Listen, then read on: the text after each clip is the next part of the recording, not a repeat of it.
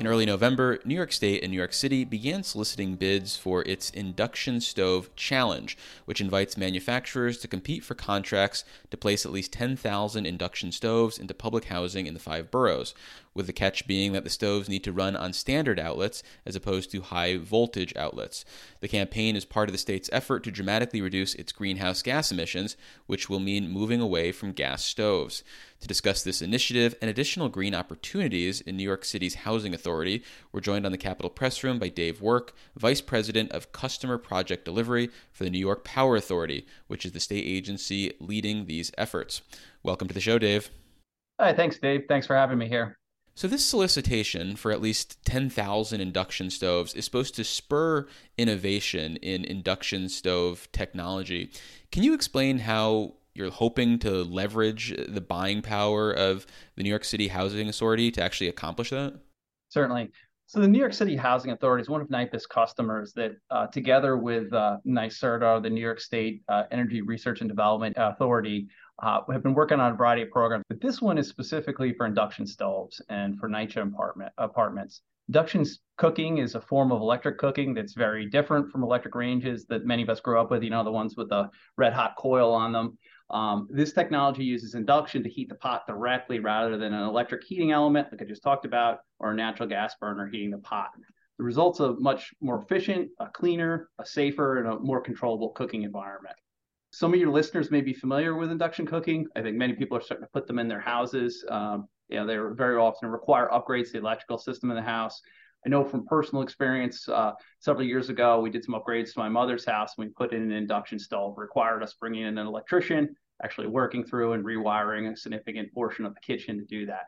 The challenge of this program is really to build an induction stove that won't require those upgrades and will let us fit them into a standard uh, NYCHA kitchen. We're in the initial stages of that program, and we're working again with NYCHA and NYSERDA. We've developed a set of specifications, which we're currently out to bid for proposals from manufacturers to develop and deploy this technology to NYPA specifications. The first phase of this program is going to take several years while the team works through uh, with whichever manufacturer or manufacturer that we are selected to develop and test a prototype, and then we're going to do some larger scale pilots prior to making a decision on full scale deployment.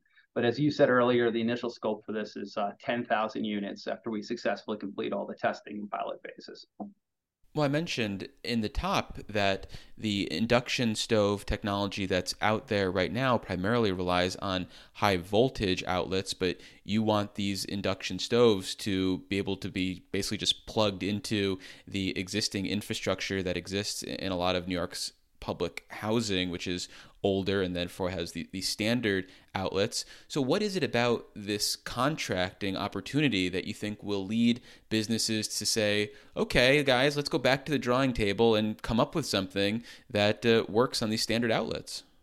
I think first and foremost, we've put a market or started to help size up a market, a sizable market for these things. This is this is not only a NYCHA problem, but this is you know is, is likely a problem uh, throughout you know large portions of the country. So we've work together with NYCHA and NYSERDA and some other stakeholders to actually put together like what does this look like? If, if we put the manufacturers to the task of building us a unit that fits into this form factor, and again um, with the reduction in voltage, what can they come up with? What are the different technologies they can use to actually make that work? There are uh, you know there are some smaller induction stove tops that kind of sit on the countertop that are 120. So it'll be interesting to see where the manufacturers go in terms of how they're going to slice this problem. But I think the biggest part is, is really helping to size that problem up for them and let them understand what the scale of the potential market is for this.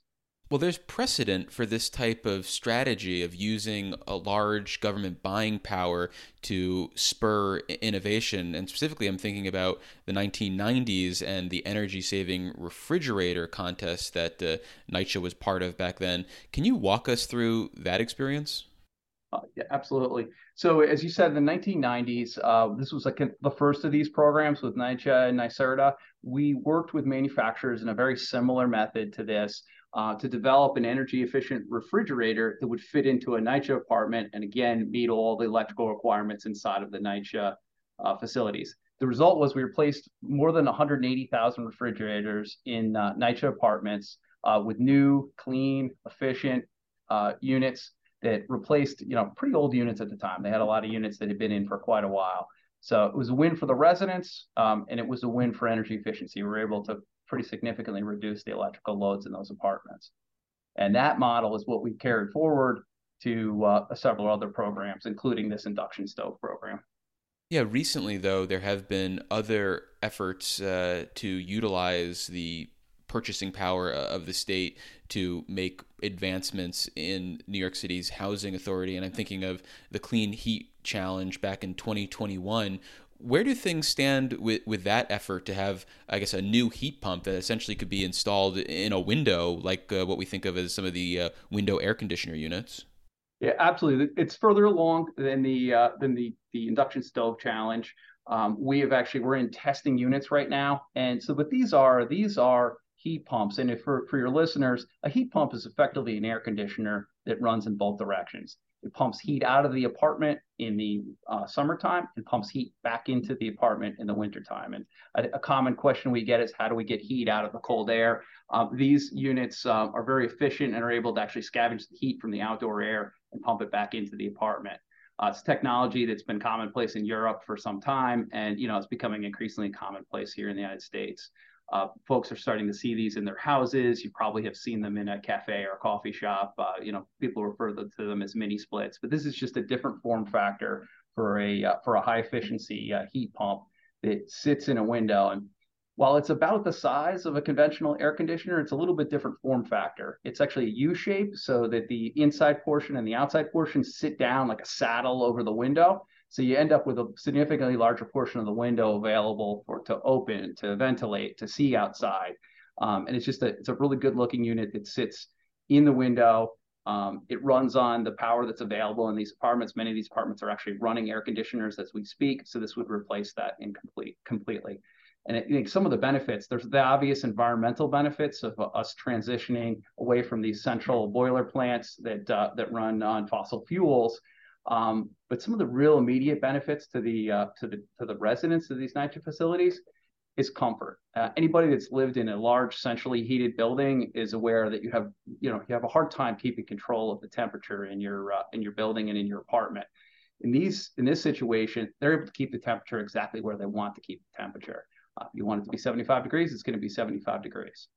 So huge quality of life improvement for folks that are dealing with uh, large central building and boiler plants and at the same time you get heating and cooling out of the same unit. Well with that initiative with the heat pump specifically were you finding that innovation that you were looking for was coming at a reasonable cost or are those heat pumps particularly expensive uh, we're seeing them at, at, a relatively reasonable cost. The manufacturers have uh, these were a little further along in the induction stoves, and there was a unit that was already being made mm. that they needed to do some work to adapt it to cold climate. And then we have another manufacturer that um, adapted uh, a different type of these units to the form factor of the window. So we're seeing some good innovation across uh, industry that's addressing this need, and we're in that we're in that testing phase right now. We have uh, 36 of the units from one manufacturer deployed and we're in the middle of testing this. Again, these units are all fully safety certified. They've got all the right UL listings, but we're in there. How does it work in the apartment? How does the weather stripping work? Are we able to, you know, how do the units? What are the what are the residents? What's the feedback from the residents on the units? And uh, taking that, adapting that as we start to move forward into the next phase, which would be a little bit larger scale test, um, and then ultimately uh, deploying uh, a larger number of these across NYCHA apartments. Well, turning back to the induction stove challenge, is there a cap on how much the state is willing to pay per induction stove as part of this challenge? Are, you putting a ceiling on what sort of price you'll pay for innovation? 3500 per unit. That's the ceiling. And again, at this point, we're uh, we're in the, that initial phases of the procurement. We we don't know where this is going to go. You know, this is a competitive solicitation. Um, our goal is to drive the unit cost of those down as far as possible. So at this point, we we don't have real good feedback on what the actual cost of the units are going to be. We actually just let that uh, RFP out.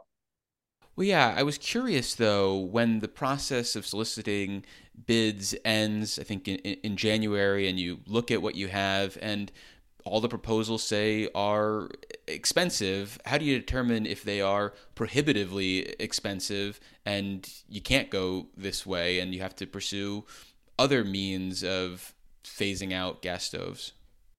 So I think that's the challenge on any project when you get bids back. Um, it, you know, we'll get the bids back in January. We'll see where the bids are. You know, we we have a whole series of things that we'll do from a cost competitive and analysis perspective from the from our our procurement regulations, our customers' procurement regulations, and discussions with uh, with NYCHA on that. But that's one of those we're going to have to see when we get there how they're solving the problem, what the what the actual costs are. But at this point, we'd be speculating in terms of uh, you know what the cost of these units would be. Well, when considering the cost that you're willing to pay, is NYPA in consultation with NYSERDA doing some sort of cost benefit analysis that takes in consideration, say, the environmental benefits, the health benefits of transitioning to the uh, induction stoves as opposed to utilizing, say, gas stoves? Yeah, so I think part of it that's part of the process here is to figure out what are the benefits of these relative to the costs and, and what's the best way to go about this relative to other technologies we might have out there to decarbonize? Um, so so absolutely that's that's a part of the conversation. It'll be an ongoing part of the conversation. That's an integral part of, of the procurement process with these types of projects when it comes to combating climate change, buildings represent one of the largest sectors of emitters. So, are there other opportunities for technological innovation uh, when it comes to reducing our carbon footprint that you hope the housing authority can spur on? I mean, we've talked about refrigerators, we've talked about heat pumps, we've talked about stoves. Are there other areas where you think NYCHA buying power can lead the landscape to be changed? Absolutely. So NYCHA, these are these are just a couple of the areas that NYCHA is looking at this type of uh, this type of work. We're NYCHA is also looking at other electrification technologies and working with NYPA and others uh, to electrify heating and cooling in buildings. Um, a project that we're working on with NYCHA it's more of a central plant approach to it, where we have centralized heating and cooling. It's all electric, replacing boilers and uh, and chiller boilers in the building um, and air conditioning units, but more it's closer to some of the uh, the work you might see if you had a, a mini split put in your house. There's a physical head in each one of the apartments, and really it, it depends on uh, on the configuration of the apartment and then the success of these uh, of these window heat pump units, how we go forward with those. But NYCHA has has very progressive on this and has looked in a, in a bunch of different places. But there are a lot of good opportunities to electrify um, and decarbonize uh, the heating systems in these buildings. And you know, I, I, think we're, we're looking at a couple different versions of that, whether it's the decentralized approach, uh, like these window heat pumps represent, or the more centralized approach that a, uh, a, centralized heating and cooling system would, would uh, represent. Well, unfortunately, we're going to have to leave it there.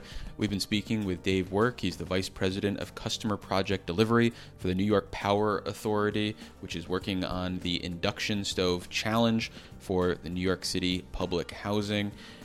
Dave, thank you so much for making the time. I really appreciate it. Thank you, Dave. Thank you for your time. And for more Capitol Press Room content, visit capitolpressroom.org or wherever you download your favorite podcasts. And if you listen to us from an Apple device, make sure to leave us a rating and a review so it helps other people find the show.